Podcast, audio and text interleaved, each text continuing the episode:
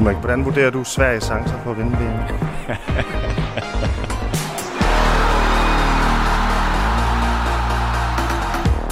Har du fået VM-feber? Ja, jeg tog lige temperaturen i morges. Der er sådan et banker derude. Det begynder nu. Det begynder rigtig meget nu. Jeg er ramt. Det må jeg sige. Når flyet letter fra Kastrup med landsholdsspillerne, så er jeg hisser. Så alt rejser sig. Det her, det er Mandsholdet FM, og vi har set sindssygt meget frem til det her.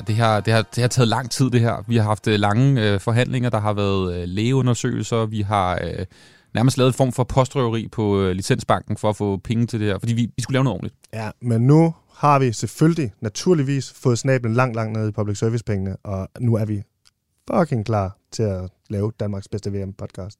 Jeg hedder Anders. Jeg hedder Lasse, og VM, det er dansk. VM er dansk. Lyt til Mandsholdet FM. Her i Mandsholdets helt egen VM-podcast, der udtager vi løbende nye kammerater til VM-holdet, vores Mandsholdshold, ikke? En af vores graverjournalister, Toge, han vil frekventere studiet ofte. Ham vil du møde lidt senere. Klassefyr, klassekammerat. Og ellers så er det jo bare, hvis du er en kammerat, du kan lide at drikke en bajer, og du kan lide at se landsholdsspil, så er du med på Mandsholdet. Og det gælder også dig. Hvis du følger Mandsholdet og er en del af klubben her, så er du også med på Mandsholdet, og vi har faktisk brug for din hjælp. Der, når VM går i gang, send alt, hvad I synes er fedt og kan komme på Mandsholdet, og så vil vi snakke om det i podcasten, vi vil ringe til jer, vi vil bruge det på Instagram, vi vil lave det bedste VM-dækning, man nogensinde har set. Vi har brug for øjne, ører alle steder i Kongeriget Danmark. VM er dansk, derfor har vi brug for, at du simpelthen bare spammer os med alt dit crap fra VM. Når du siger op for dit arbejde og råber 4-4-0 for at tage ned på lumskebuksen og se kamp, når du har landsholdstrøje på arbejde, når du har... Skriver under på skilsmissepapirerne, fordi der er selvfølgelig VM-finale med Danmark med.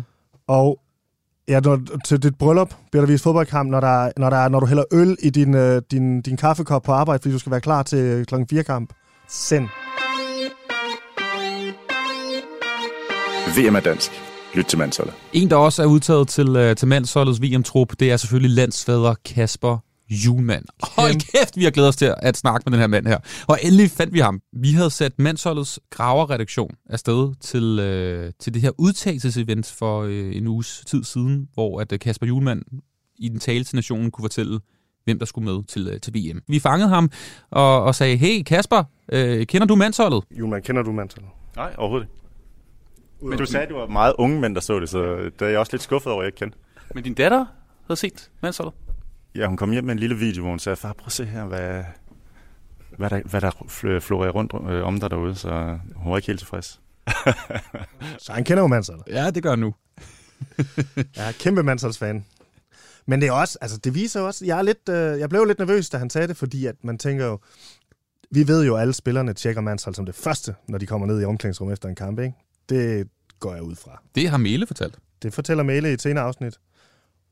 Og ved han ikke, hvad han spiller og sidder og laver på mobilen? Til gengæld så er vi super bekymrede her på Mandsholdet over, at vi jo skal møde Frankrig. Vi er meget bekymrede også på Mandsholdet, hvordan fanden... Et hold, man bare plejer at tørre røv i. Hvordan fanden sætter man sig op til sådan en kamp?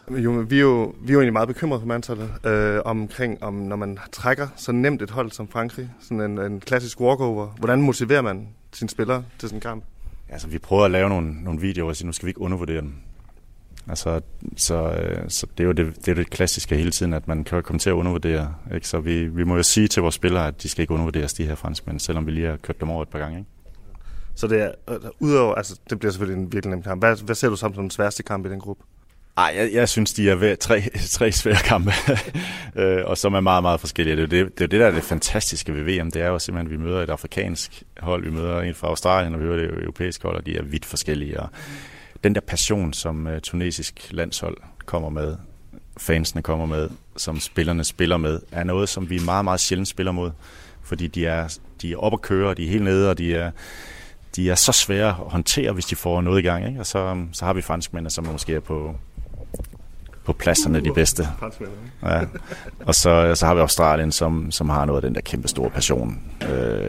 Hvis man tænker 4 år tilbage på sidste gang vi mødte Australien, der var de jo totalt ligeværdige, og måske en lille smule bedre end også i den kamp, så det er tre svære kampe. Varereglerne er blevet ændret siden den kamp. Det er rigtigt. Det er godt at høre, at Hjulmand har styr på tropperne og motivationen. Jeg synes, det er et godt billede der med at køre ned, fordi jeg vil godt kunne sætte mig ind i, at hvis man for eksempel i sin bil har kørt en mand ned en gang, og så alligevel også kommer til at komme ned 2 gange, så tror jeg, det vil være rigtig svært ved at motivere mig selv til at komme ned 3. gang, altså bakke hen over ham. Så jeg synes, det er et ret godt billede, han sætter på den kamp. Vi skal tage det alvorligt. Vi skal sætte os op. Vi bliver nødt til at sætte os op til at kunne køre dem ned en gang til. VM er dansk. Lyt til Mandsholdet FM. Der er jo næsten ikke nogen danskere til VM i Katar. Vi er alle sammen herhjemme, fordi vi godt ved, at det er federe at være i Danmark. Jo. Det, vi kan overgå ikke at stå nede i Nørkenstat. Der er decideret VM-boykots. Der er økonomiske boykots. Mm. Og så er der jo bare rent det der med, at det er vinter. Folk har måske ikke engang ferie lige nu. Altså, det er simpelthen umuligt at få det til at hænge sammen. Så der er masser af forskellige grunde til, at der ikke er så mange danskere nede, som ikke har noget med landsholdet at gøre. Og derfor spurgte vi selvfølgelig også landsfader Hjulmand om, hvordan en VM-aften ville se ud for ham, hvis nu han ikke var udtaget til landsholdet, og bare var udtaget til mandsholdet og var træner. Hvordan skulle den se ud? Hvordan ville VM se ud for dig egentlig, hvis nu du skulle være hjemme? Hvor ville du se det henne? Hvad ville du gøre? Hvad ville være den perfekte VM-aften for Kasper Hjulmand? Det ville være sammen med venner. En skærm på, noget mad og noget lololo og klæde sig ud og give den fuld skrue. Jeg elsker landsholdet, og hvis ikke jeg var træner, så ville jeg være fan. Så det er simpelthen sammen med gode venner og fyre den af. Og vi har sådan en fantastisk vennegruppe, hvor vi har efterhånden også for store børn. Så, og vi elsker at være sammen alle sammen, både alle ungerne og vores venner der. Så det ville være det perfekte. Ej, jeg elsker også landsholdet. Jeg elsker fucking også landsholdet. Hvis jeg havde været træner, og så ikke havde været træner, så havde jeg også elsket landsholdet. Hvordan tror du det egentlig sådan en aften ser ud? Altså nu, han fortæller jo ikke ned i dybden her. Vi kan godt lige en lille kritik til graverjournalisten her. Vi går ikke ned i dybden, hvordan sådan en aften i Man Cave Hjulmand ser ud. Jeg tror, det er fordi, at man jo kan regne ud, at han hegner sig fuldstændig ned. Lidt IPA-typen måske. Det må vi spørge om næste gang. Ja, det er rigtigt. Han dufter lidt af en IPA ud af munden, da vi snakker med ham her. Det håber jeg ikke. Har du set de videoer, der florerer på især Twitter, men jeg så dem også på Instagram, om de her fansgrupper, indere, der bor i Katar, eller hvad det er, at folk, der er fløjet ind, eller et eller andet, som ligesom agerer fans for de forskellige favoritter, faktisk. Ja. Der var Brasilien, der var England, der var Spanien, Belgien. Der var Argentina og Belgien. Og der var sådan en optog af 100 mennesker, der var så meget indisk ud. Ja, og der er meget kontrovers om det er rigtige foreninger. Men lige meget hvad havde de i hvert fald skrevet, at they have already arrived. Og det var i hvert fald sådan lidt weird i forhold til det her propaganda. Vi skal ikke kloge os på, om det er rigtigt. Mm-hmm. Det, jeg er ekstremt skuffet over, det er, at Katar ikke har fundet en masse fake danske fans. Hvad sker der? Vi ville sgu da også have fake fans. Ja. Vi er da også favoritter. Endnu et bevis på, at VM ikke skulle ligge i Katar. VM er dansk. Ja. Og det tror jeg ikke, de har fattet noget.